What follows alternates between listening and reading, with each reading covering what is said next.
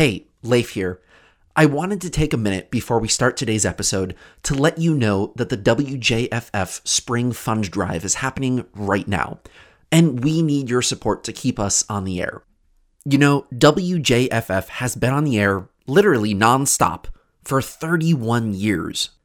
And throughout that entire time, almost a third of a century, if you can believe it, we haven't played a single ad. And I think that's something that all of us, volunteers, staff, and community members alike, take a lot of pride in. We like to say that we are a community radio station, but what exactly does that mean? It means that we are of the community, by the community, and for the community.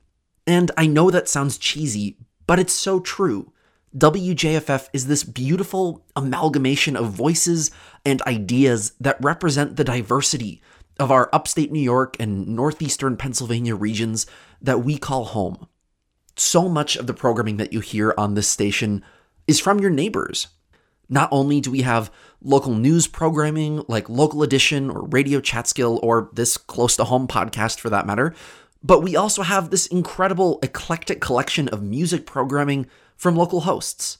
If you haven't committed the entire weekly programming schedule to memory, let me just give you a quick rundown of the music genres I happened to tune into in just the last week alone on WJFF during music shows hosted by folks right here in our community. So I heard hip hop, folk, punk rock, bluegrass, jazz, Latin pop, funk, soul, classical, R&B, house, and indie. And that was just when I happened to turn on the radio in the last 7 days alone. So yeah, when we say we're a community radio station, that's what we mean.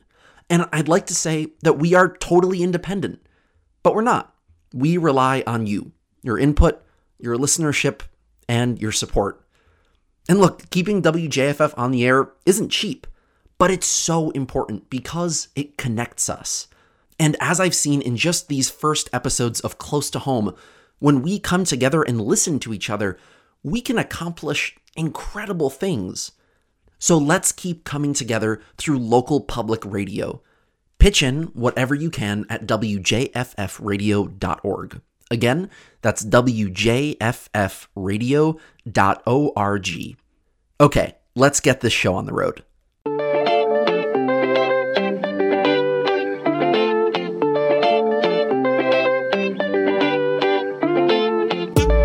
From WJFF Radio Catskill, this is Close to Home, the podcast that explores the people, issues, and institutions in the Catskill Mountains, the heart of small town America. I'm your host, Leif Johansson.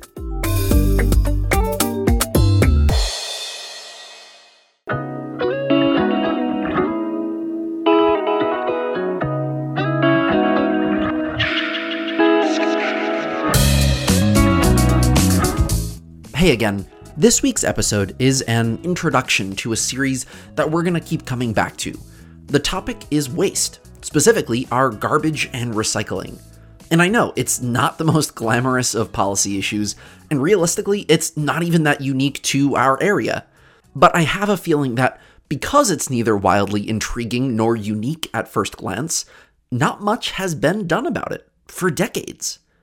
Doesn't it strike you as a little odd that in the age of supercomputers, helicopter drones on Mars, and two day delivery of virtually anything you'd ever want, we still just take the vast majority of our solid waste and put it in a pile?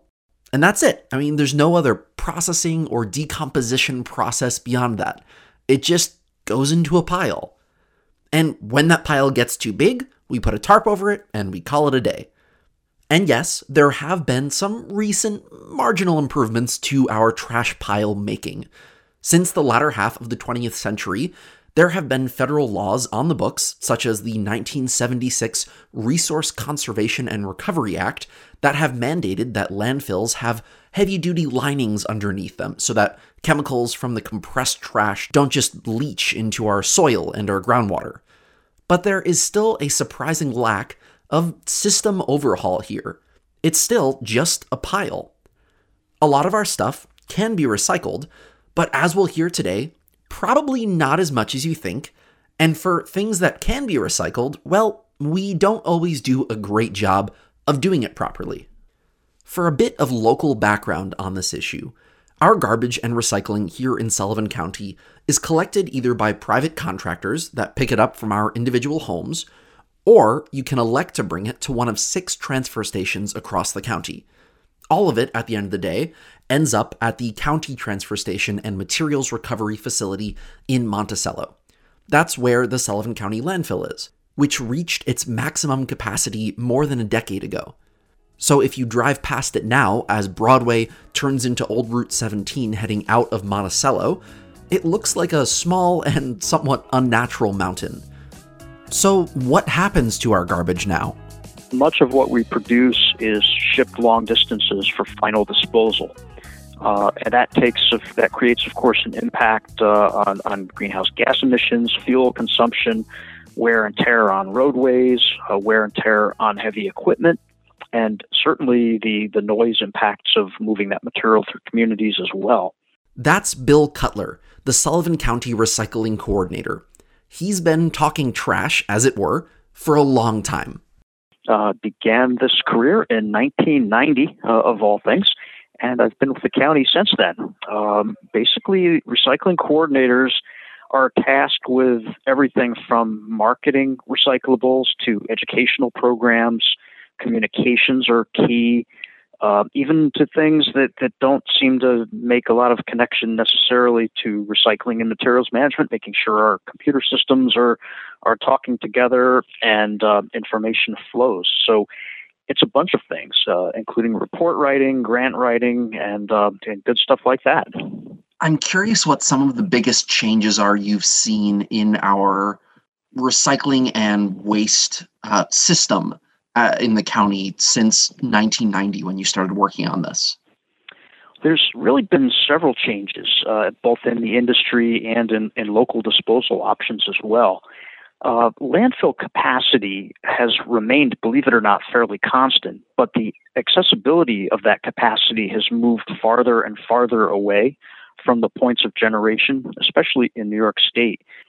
Uh, once upon a time, every small community had its own what we called in the back in the old days dumps, which were essentially unregulated, unmanaged piles of, of waste uh, that were pretty much left uh, exposure to the environment.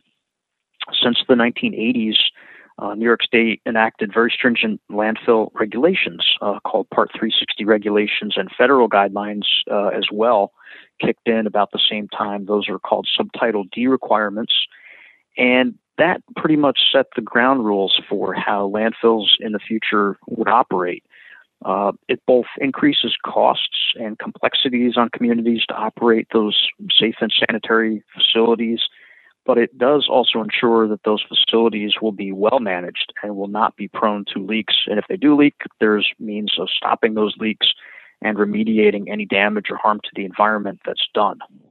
Likewise, in recycling worlds, the uh, lack and distance of market access uh, for ways of, of managing recyclables have changed as well.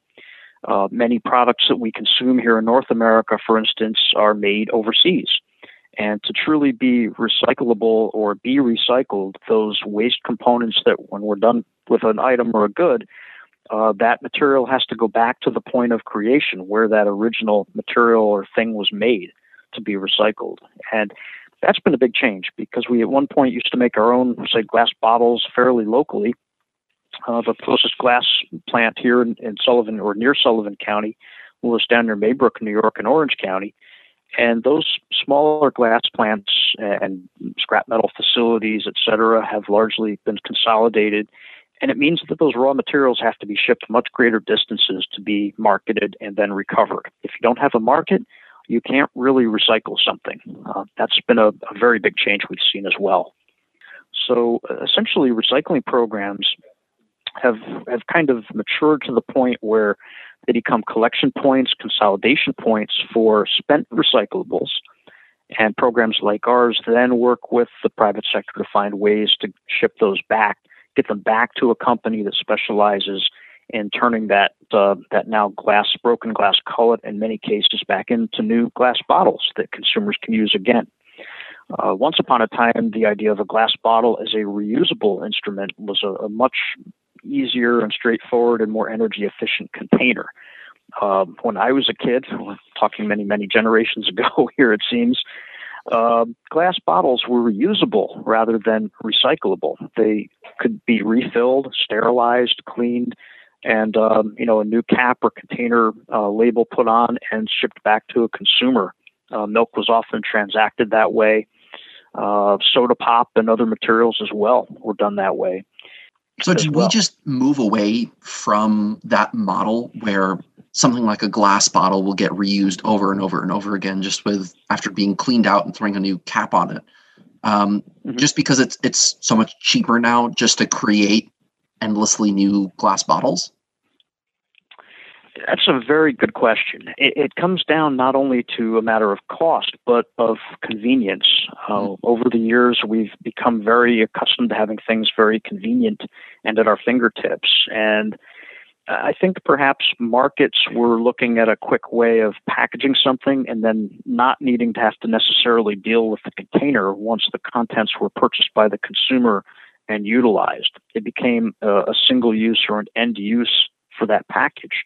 So the consumer would buy the product, consume the contents, and then the consumer would then manage the end use or the end disposal site for that spent container.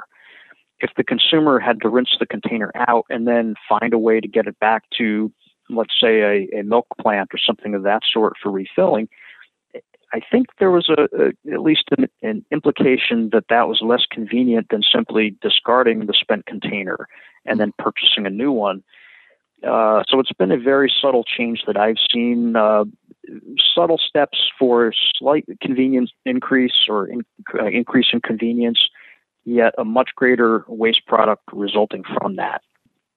So I'm getting into the topic of how our recycling system on the county level works. It seems like a system like single stream recycling is kind of based around that same idea of how can we make this as convenient as possible to the consumer who is creating this waste once they're done with these uh, you know often kind of single use items. So how does that single stream system work? So many counties like sullivan have fairly uh, complex arrangements for collecting and then consolidating materials and finding them or finding a way to get them back to a, a place that would take them in Sullivan County's case, uh, we're, our county spread out of over about a thousand square miles. And Sullivan County operates a hub and spokes solid waste management program consisting of a central uh, facility in Monticello, New York, that has three closed capped landfills on site, a stormwater treatment plant, a leachate collection and treatment facility, a gas management facility, as well as an export facility and a paper recycling center designed specifically to accept both waste and single stream recyclables back into the export capacity of the building and sorted paper types, cardboard, newsprint, mixed paper, in our paper recycling facility. So that sounds like a lot, right? Uh, it essentially means that garbage goes to one place in a building where it's then transferred to tractor trailers and shipped up to Seneca Meadows landfill in upstate New York for disposal. And on the other half of the building, single stream recyclables are collected.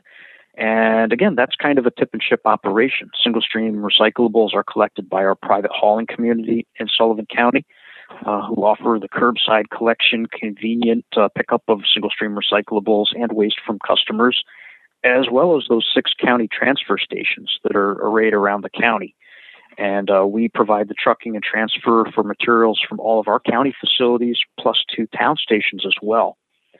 So the amount of travel that materials undergo to get to the point or from the point of, of disposal to our point of recollection and then marketing is, is pretty extensive.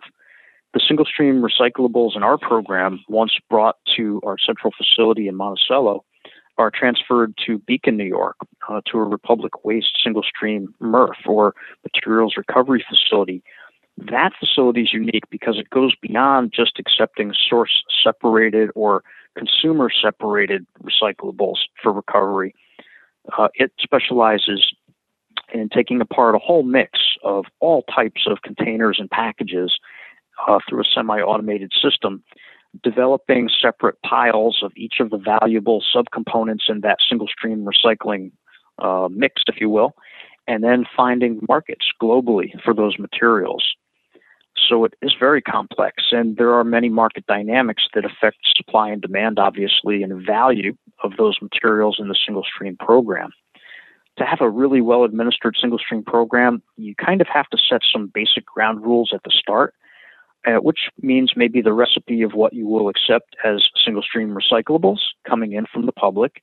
And in our case, it's number one through number seven plastic bottles and containers. Uh, they do have to be five gallons in size or smaller, completely clean. They do have to be empty, no liquids trapped inside. Caps should be removed. Caps, if they're not metal, should be dis- disposed of. Uh, if there's any residue or contents, that container, if it can't be cleaned, should be thrown away as garbage rather than be recycled. Likewise, in single stream glass bottles are accepted as well. They need to be empty, as, empty and clean. Labels can remain on. Metal containers, both aluminum cans and steel cans, clean and empty, uh, are accepted in single stream. And single stream goes a step further. It also accepts things like corrugated cardboard, mixed office paper, uh, magazines, junk mail, telephone directories are accepted, and newsprint. And that's a very if you think about it from a, a, convenience standpoint, it's a very convenient mix of just throwing everything in a pile, if as long as it's clean, well designated single stream material. And that material then gets transferred to a facility that can then resort out all those components that make up the single stream mix or recipe and market those materials. So it takes a lot of the legwork of hauling just a container of cardboard or just a container of number one plastic or just a container of clear glass out of the municipal realm that we once did and it transfers it back to the private sector. They've got the specialization and tools and facilities necessary to divvy up those subcomponents in the single stream mix and then market them. And once they're marketed, the industries can transfer those back to the points of manufacture where they need to go to be turned into new things. So, if my understanding is correct, then you're saying that the only difference between single stream recycling and multi stream recycling is that rather than us sorting our own recycling much of the time, unless we're sorting it out at a transfer station, someone else is doing mm-hmm. the sorting. At one point or another, it, it, it's just changing the point where the sorting happens, right? Yes, exactly. And that sorting doesn't happen at the facility in Monticello. That all that sorting just happens in Beacon. It does. It does. Our single stream facility here in Monticello is really just a tip and ship operation. It's a consolidation point. Got it. Uh, we no longer have the staff necessary to process those sorted recyclables into different categories and instead it's commingled in a box and transferred to a company that can do it. And that company will then, depending on the economics of the material in that box, if recyclables are up in value as they're starting to become now, uh, we will see either lower costs to discharge those recyclables to the company, or we may even see a positive revenue stream in the future as recycling markets rebound and material markets increase in value. So it's it's a sliding scale. Uh, if things are costly, we're going to have to pay to have our single stream processed, and if economics are good, if the value of those recyclables in the box are high, we're going to see a, a check or a revenue stream from those materials that we do recycle. Uh, it's really kind of unique because in government, we're the only program I'm aware of that actually buys and sells commodities in, into the global recovery market. So we make a product and, and we sell it worldwide. Hmm. And so that revenue that comes back from these items being recycled, does that go to, in our case, the Sullivan County government? It does. Uh, it's deposited back in the county's general fund. That's interesting what you were saying about the price of recycling sounds like it's on an upswing right now. Do you know why that is? I know I heard you speak a couple of years ago, and I I remember you saying that there was really not much money at all in a lot of the different materials that are being recycled. So what's changed? Well, a few things are changing. I think that is the key word. And in global recycling markets, change is actually the the rule of the day, right? So things are always in flux. But what happened several years ago is a great uh, quantity of North American recyclables were shipped to China and other Far East nations for processing and recovery. And a lot of the materials that were being shipped overseas was not of a high enough marketable quality for those countries to benefit from and turn back into new materials.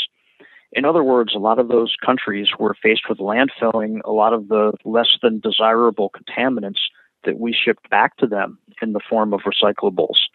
And consequently, they enacted legislation. Uh, in China's case, it was known as the National Sword, uh, which essentially blocked uh, import of recyclable materials to China from North America and other countries. And that really put a tremendous uh, roadblock in the way of, of programs like ours trying to market recyclables. If your key market, the only big key market in the world, stops accepting your materials, you quickly have to find alternatives. And as you can imagine, a sudden glut of material were available worldwide and that glut caused a massive price collapse globally. Um, you know, valuable or materials that were once valuable uh, became ubiquitous, and uh, you know the the value of those materials dropped to the point where it cost sometimes great amounts of money just to have them shipped to be recycled or recovered to someplace. And we had to quickly figure out where those new markets were going to be located. Uh, we're starting to see some improvements now. Uh, there's been reinvestment in North American mills in some cases, and a, a, a, redirected look at kind of having a little of our own sustainable uh, stewardship, if you will, on products that are created here in North America to make sure that they're recovered here as well. In New York State, several new paper mills, for instance, have either reopened or about to reopen. That creates a drive for more raw material, which then uh, causes the price to go up a little bit. So there's always been fluctuation. There's an up and a down, you know, natural uh, pendulum swing, if you will, with commodity markets globally. And we're starting to see, we think we've started to see the, the worst case scenario of the, the price dip, if you will, with materials. And now we're starting to see a little more demand and we're starting to see those prices increase and improve a little bit. We're seeing it also in things like scrap metals. Uh, there's been, you know, certainly some some newsworthy headlines recently about infrastructure improvements uh, in North America. That means places that uh, that make steel are going to be looking for local sources of raw material, i.e., recyclable steel and iron ore, things of that sort, uh, that can be turned back into new marketable products for building materials. So we see an increase in demand there, which is causing the price to go up a little bit those are all really positive trends. Um, I would love to be able to say that things like old-fashioned cathode ray tube television sets uh, are, are, seeing increase in value. They're not. Uh, they contain lots of toxins, and fortunately, they're a legacy component that we're not going to have to deal with, hopefully, in the future. But other recyclables are going to have to have some recovery strategy put in their place as well.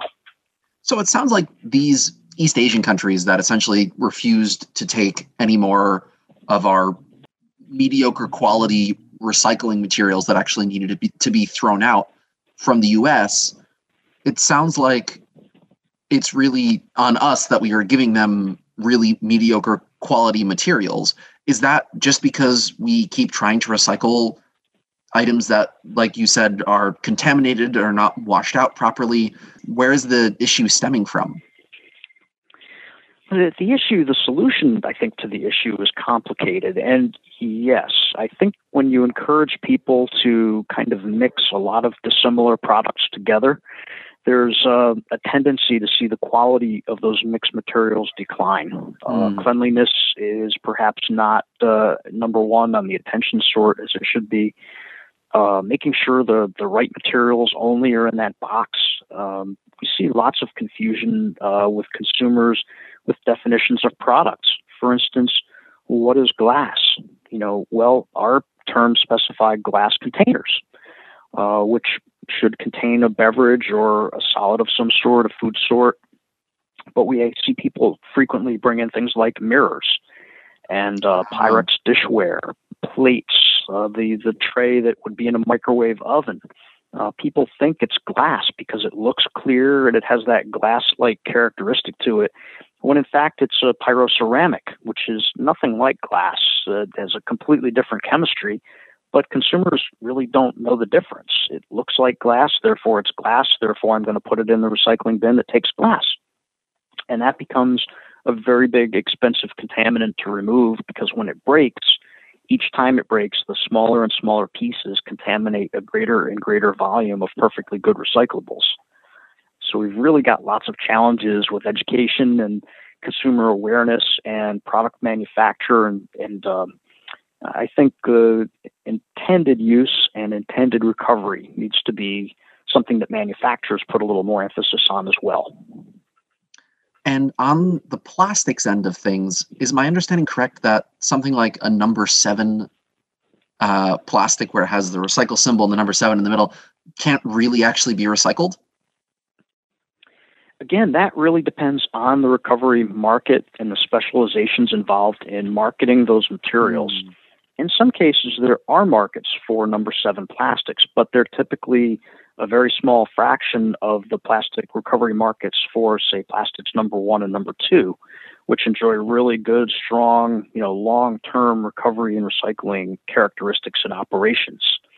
Plastics like number seven, remember the, the API, the plastics numbering code that was developed over 40 years ago, really only has a number one through number seven you know, to you and I, when we see a one through seven, it seems like a very straightforward process. Oh, if it's got a number on it, it goes in the bin. But chemically, there's a whole lot of difference in those different chemistries. For instance, if you look at a number two plastic, which we think of as a high density polyethylene plastic bottle or jug, think of a five gallon bucket. That may be the chemistry of a number two HDPE plastic or a plastic milk jug or a plastic laundry detergent container that's dyed blue or orange. Each of those color characteristics, the chemistries uh, or stereochemistries of those number two plastics will affect their value, their recoverability, and their marketability as a new product. If we packaged only number two natural, uncolored, pure resin uh, if we package everything just in that one type of plastic, you could then truly call it a number two plastic. But if you've seen plastic bags, oftentimes they'll have the number two recycling triangle on them because, yeah, those plastic bags in some cases are made from HDPE. They have a totally different physical and chemical property and characteristic than a, a rigid number two milk jug. And consequently, when you try to collect the plastic bag with other mixed containers, the plastic bag becomes a, a tangler, if you will, in mechanized equipment, and it will cause a recycling center to shut down. It'll actually jam it up. Wow. So while you're trying to process all of the number two and turn it into a usable commodity, now you've got a physical obstruction tying up your recycling program. Uh, your equipment might be damaged. You have to tear stuff apart to fix it to get that stuff out of there. And that downtime adds cost and complexity, and it really hurts your bottom line.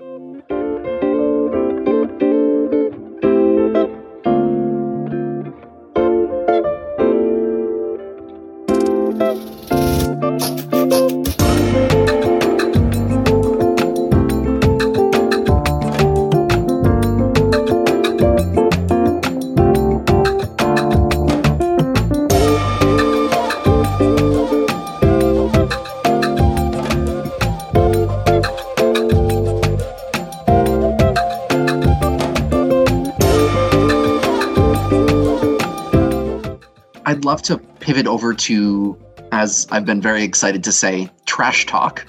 Uh, you mentioned before that the garbage from Sullivan County, now the Sullivan County landfill, as I understand, is full and, and covered, and we're just monitoring that. Our garbage is now going up to, you said, um, is it near Syracuse? Is that right?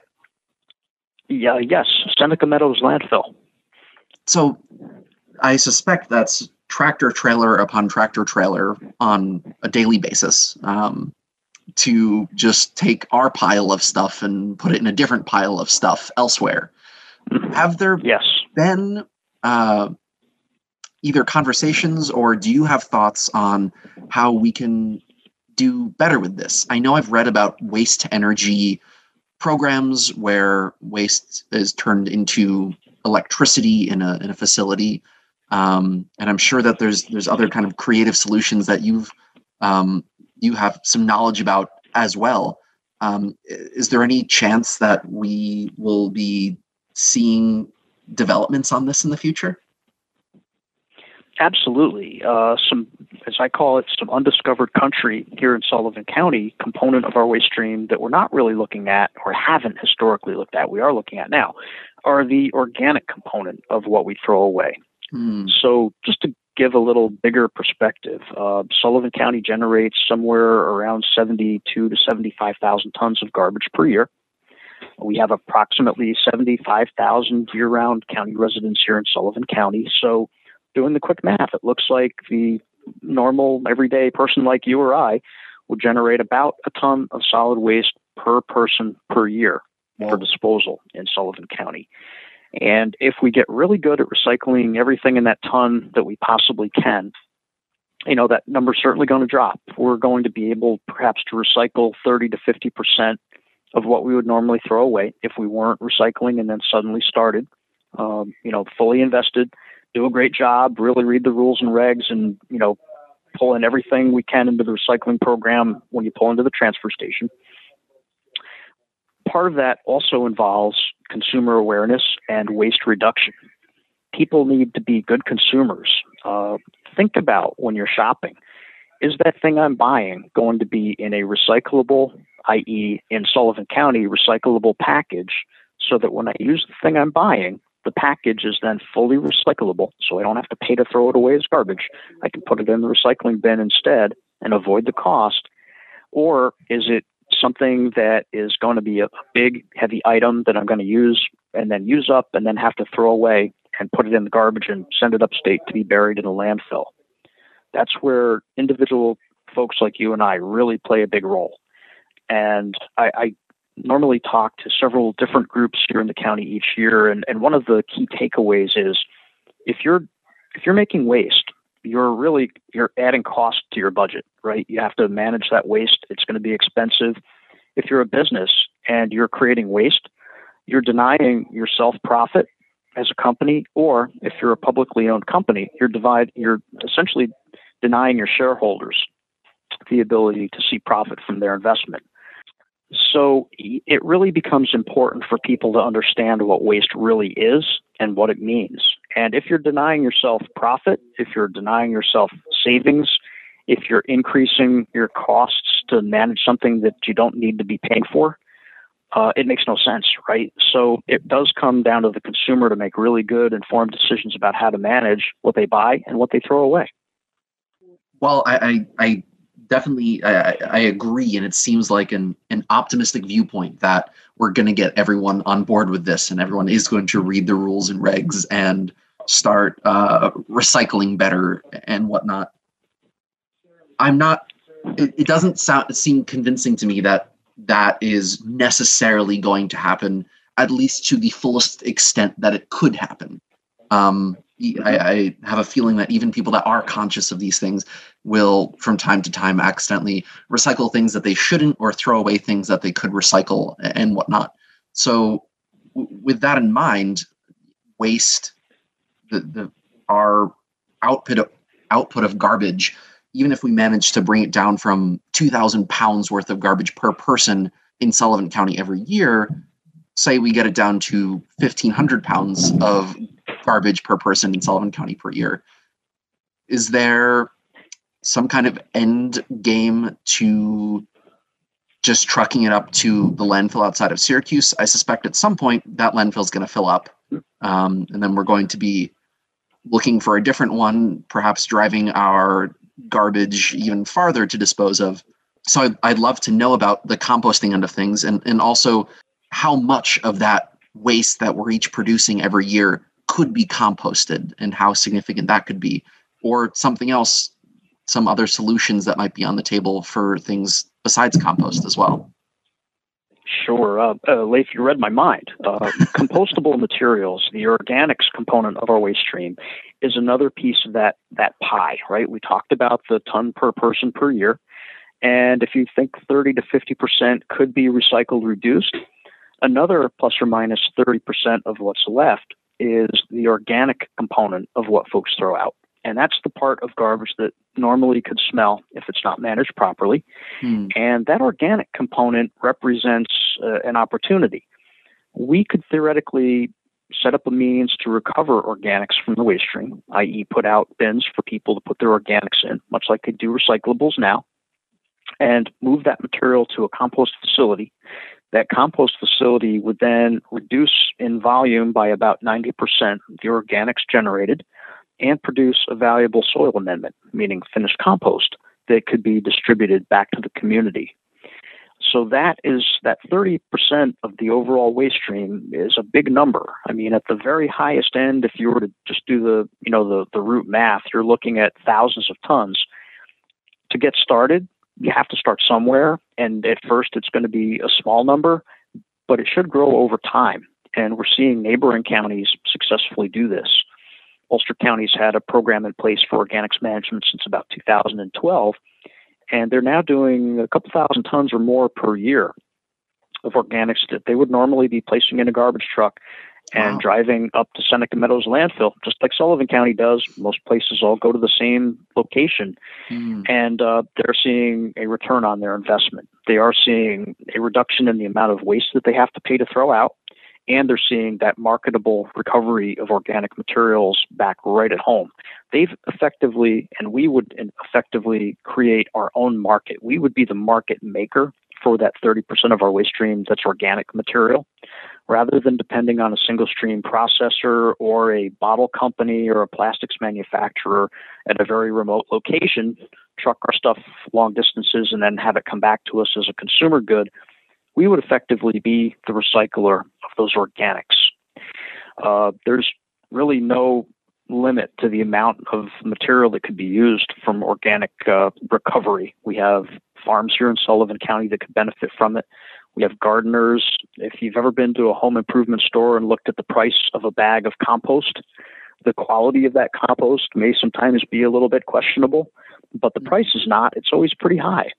So we think that there's a very good means for people to be able to recover organics locally and see that return on investment over time. I know that Patricio Rubio spoke to you about the composting program uh, on WJFF previously, but for those who may have missed that conversation, just really quickly, where are we at on the development of a scalable composting program at, at the county level here?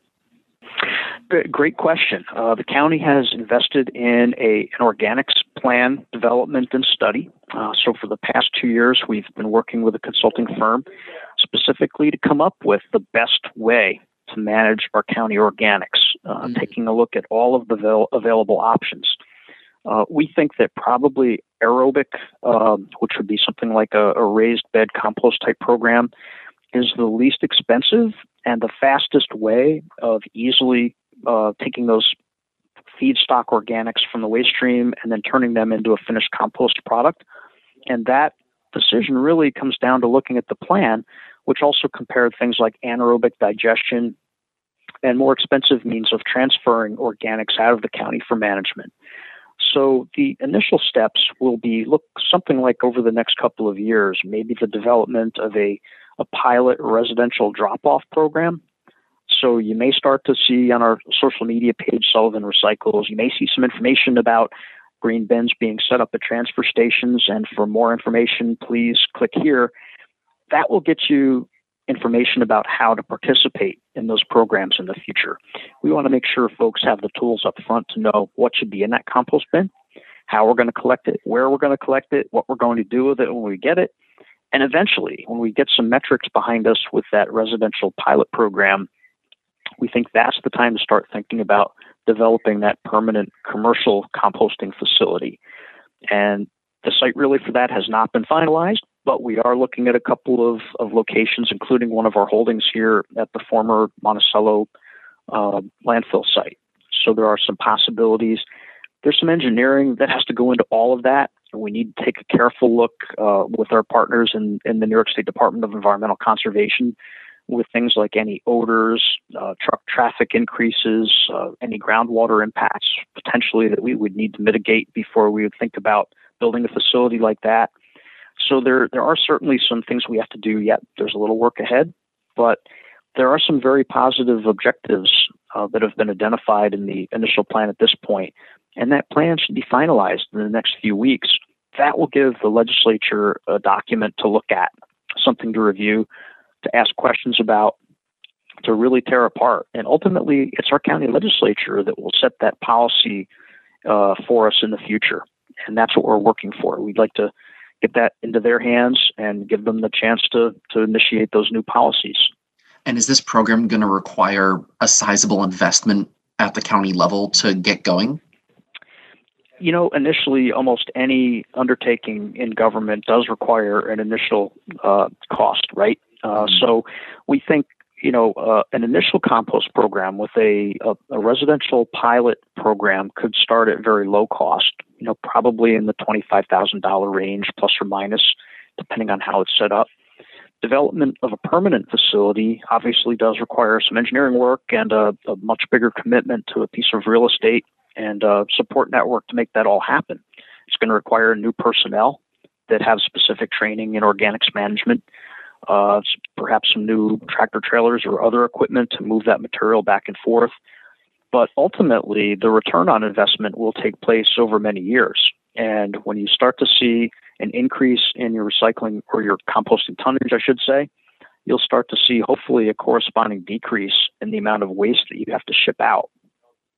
And that may be optimistic, but when you think about all the potential organics generators, and you think that organics are the heaviest component of the waste stream generally because it's all water weight, uh, you know, anything from the casino to hospitals, schools, institutions, the county jail, all of those facilities generate heavy organics. And if we can collect those organics and get them managed in a compost facility locally, we should start to see a reduction in the ultimate solid waste export costs, which is really the end goal.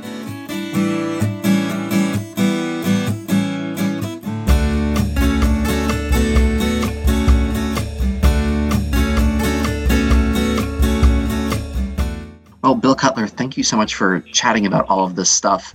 Last question if folks are interested in getting involved with these new initiatives or learning more about recycling and how they can be part of the solution here, where can they go to find out more? My gosh, that's easy. Uh, the first site would be Sullivan Recycles uh, on Facebook. You can certainly direct message us through that site, as well as sending us an email right here at the office. And our email address is simply forward recycling at sullivanny.us. Or folks are, are more than welcome to call me directly as well. My phone number here is 845 807 0291.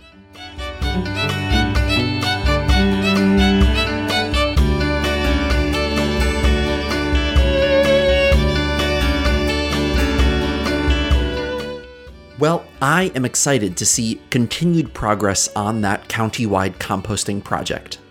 If we could reduce our waste by 30%, just through that potential composting facility, while also generating revenue for the county and possibly lowering our taxes as a result, that sounds like a win for everyone. But at the end of the day, we'd still be putting 70% of our garbage into a pile. That Seneca Meadows landfill up near Syracuse that we're trucking all of our garbage to these days is filling up, and as of right now, it's slated to close permanently in 2025 then we're going to have to look even further afield to get rid of our trash. I think it's also worth mentioning that that national sword policy in China that bans the imports of our rather suspect quality recycling probably won't be the only international policy of its type that we're going to have to contend with in future years. As nations around the world become richer, as you can imagine, they also become less inclined to sacrifice health for income so they're not going to be as willing to pollute their land with our trash as they once were. And that's great. I don't think any American wants their empty Starbucks cup ending up in someone's backyard in Southeast Asia. But it also means that we're going to have to rethink how we handle our waste. because the status quo is changing whether we like it or not. Even though these policy changes might be happening 10,000 miles away, they're impacting us right here in the Catskills. And there is even more opportunity to innovate.